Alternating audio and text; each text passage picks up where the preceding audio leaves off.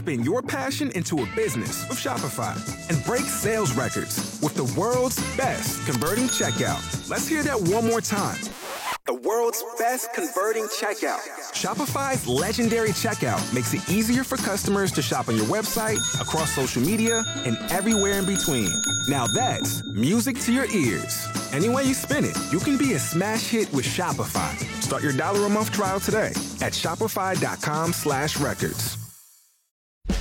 It's Chad and Evan Daily with material from Chad and Evan's live show on 104.9 The Wolf. Evan is away today. Um, yeah, I woke up this morning, walked out the door at about 4:45 a.m., the usual time that I leave the house, and uh, looked over the houses in my backyard, and sure enough, the sun was coming up. It's 4:45 in the morning, and the sun was already coming up. By the time, like well before the show started, I could see the actual sun, like the not not the light from the sun, but the actual ball of fire above the buildings here downtown. So we're getting there.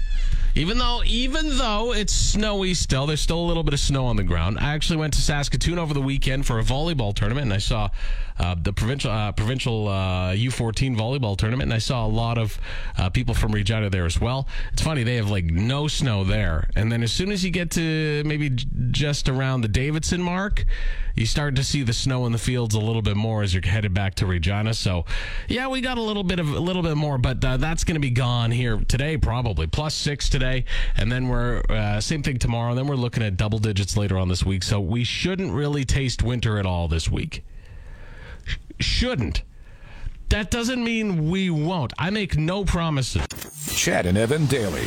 I hope everything is well with you today. Yes, something not so well with uh, an elderly man in India. Now, I'm again. I need a man died here, so we need to have a, you know a little bit of you know, but the, hear how he died, and then you you'll you'll be like, oh, this is why Chad's confused. So, a man, uh, name uh, a man by Vande Bharat. I, I believe that's in India. Okay, uh, in Rajasthan, actually. He was he was taking a leak on the train tracks. Okay. Now he's an 81 year old man. He's, so chances are he really had to pee. He's peeing on the train tracks. When a train comes along, and I know what you're thinking. You're thinking, oh my God, he was hit by the train. Nay, it's not true. A cow was hit by the train. That cow flew 30 meters in the air and hit and killed the 81 year old man taking a pee. Now, how does one react to this story? Because that, that's how I thought when, when I was reading it. I was like, well, do I joke about it? You know? 'Cause, I mean, but really, what's the beef? You know? Like, really, I I mean, anybody should be able to have the piss taken out of them, right?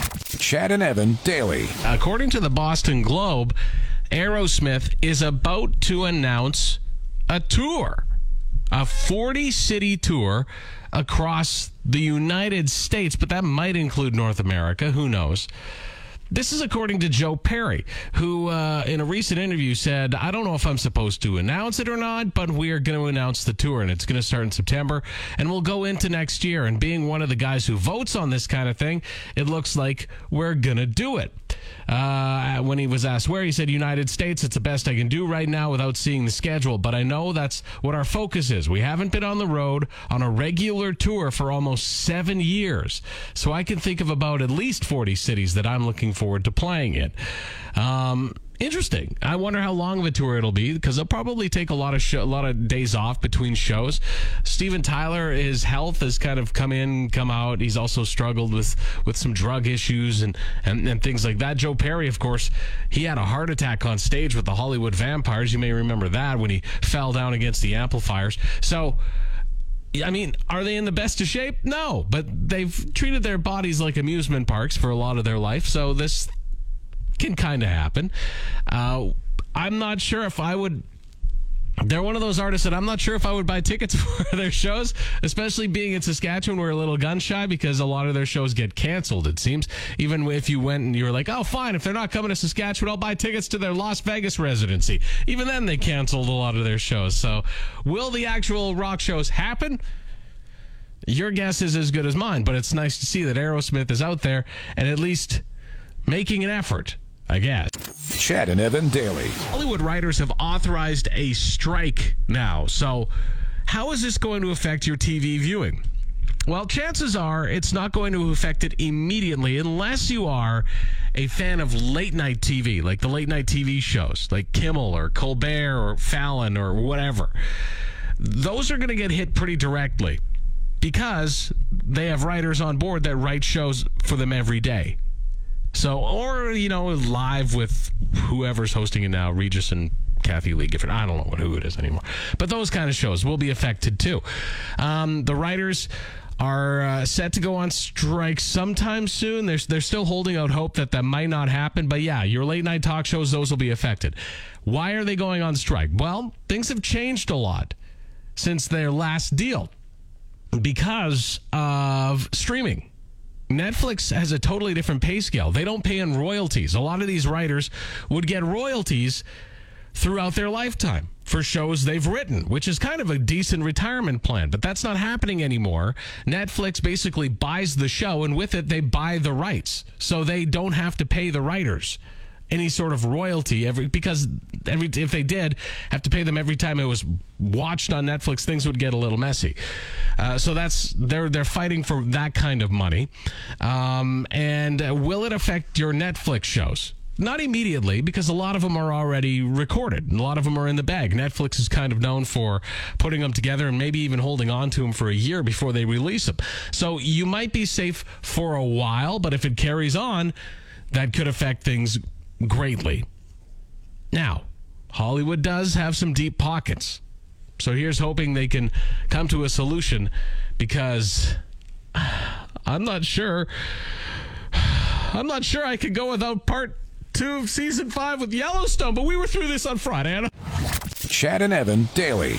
LIV kind of needs to get their own game plan because I find that they're just piggybacking off the PGA and stealing their ideas.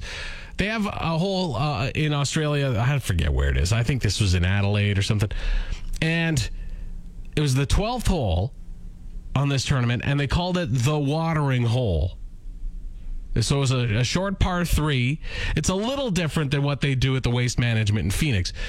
The 16th hole at the Waste Management, of course, they've got the big, all the stands set up around the green, and that's the party hole. That's where everybody gets drunk. It's it's kind of out of place for golf, a gentleman's game where everybody, you know, is just getting hammered and throwing beer cans and stuff all over the place, taking their shirt off. So they did this with LIV Golf yesterday, the 12th hole, and but they set it up around the tee box. So when they drive, of course, everybody does the oh, and they hit the ball. Well, Chase Koepka happened to hit a hole in one, and it was absolute mayhem. Chase Koepka 12. The watering hole. He's posing. Oh, Chase Koepka. Yeah. Oh!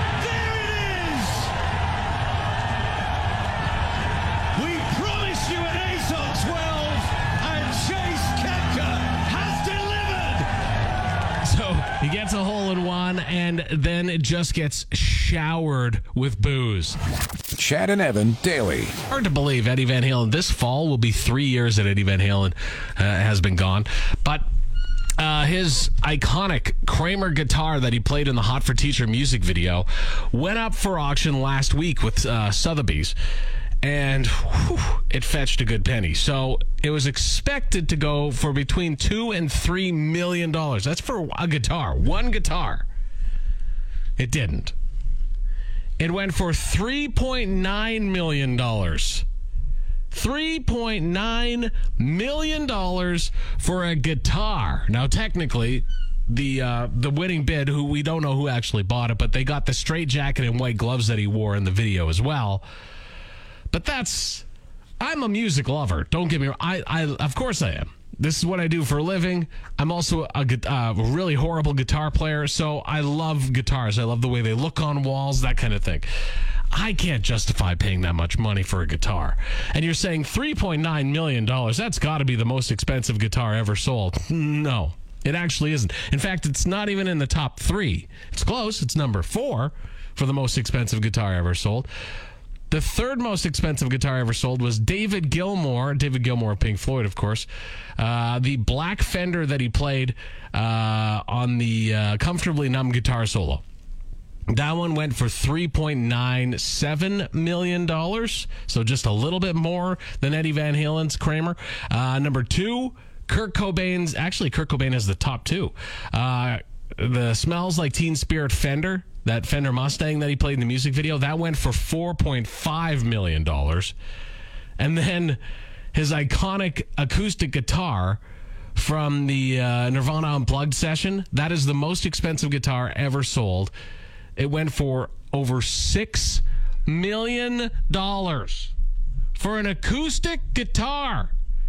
That is some expensive kumbaya around the campfire. Chad and Evan daily. Haribo gummy bears.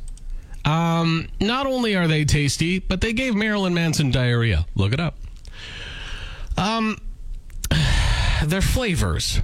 So you look at the colors of the gummy bears, and you can probably guess what the flavors are. All right, red is what? Raspberry. Yellow is lemon. An orange gummy bear is, yes, you guessed it, orange. And a white gummy bear is, this one might take a guess. It's, I guess, whitish yellow. That's pineapple. But what's a green gummy bear? What's the flavor of a green gummy bear? Now, many people have thought for years, well, it's got to be apple or or or lime maybe, I guess. Could possibly be watermelon. No, you've been fooled this entire time, and I don't know why this is. But people are livid online. Your green Haribo gummy bear is strawberry flavored. What? It's green. That makes no sense to me. When you manufacture goods that are damn near plastic, probably one ingredient off from the rubber that makes your tires, I want it to be a healthy fruit that matches the color that doesn't confuse my brain, all right? Seriously. Red is always strawberry or raspberry. That is a fact. Green will always be lime, maybe green apple, possibly watermelon if you have to. Watermelon, fruit candy. uh, uh, Watermelon candy is garbage. I'm going to go out there and say that. It's a garb it's garbage. It's disgusting. So eliminate that. I'm happy at least Haribo you did the right thing and you didn't make it watermelon. But your green gummy bears being strawberry? How dare you? Thanks for tuning in to Chad and Evan Daily. New episodes every weekday on your favorite podcast app and full audio available at thewolfrocks.com. Don't miss Wolf Mornings with Chad and Evan. Weekdays from 6 to 10 on Regina's Rock Station, 104.9 The Wolf.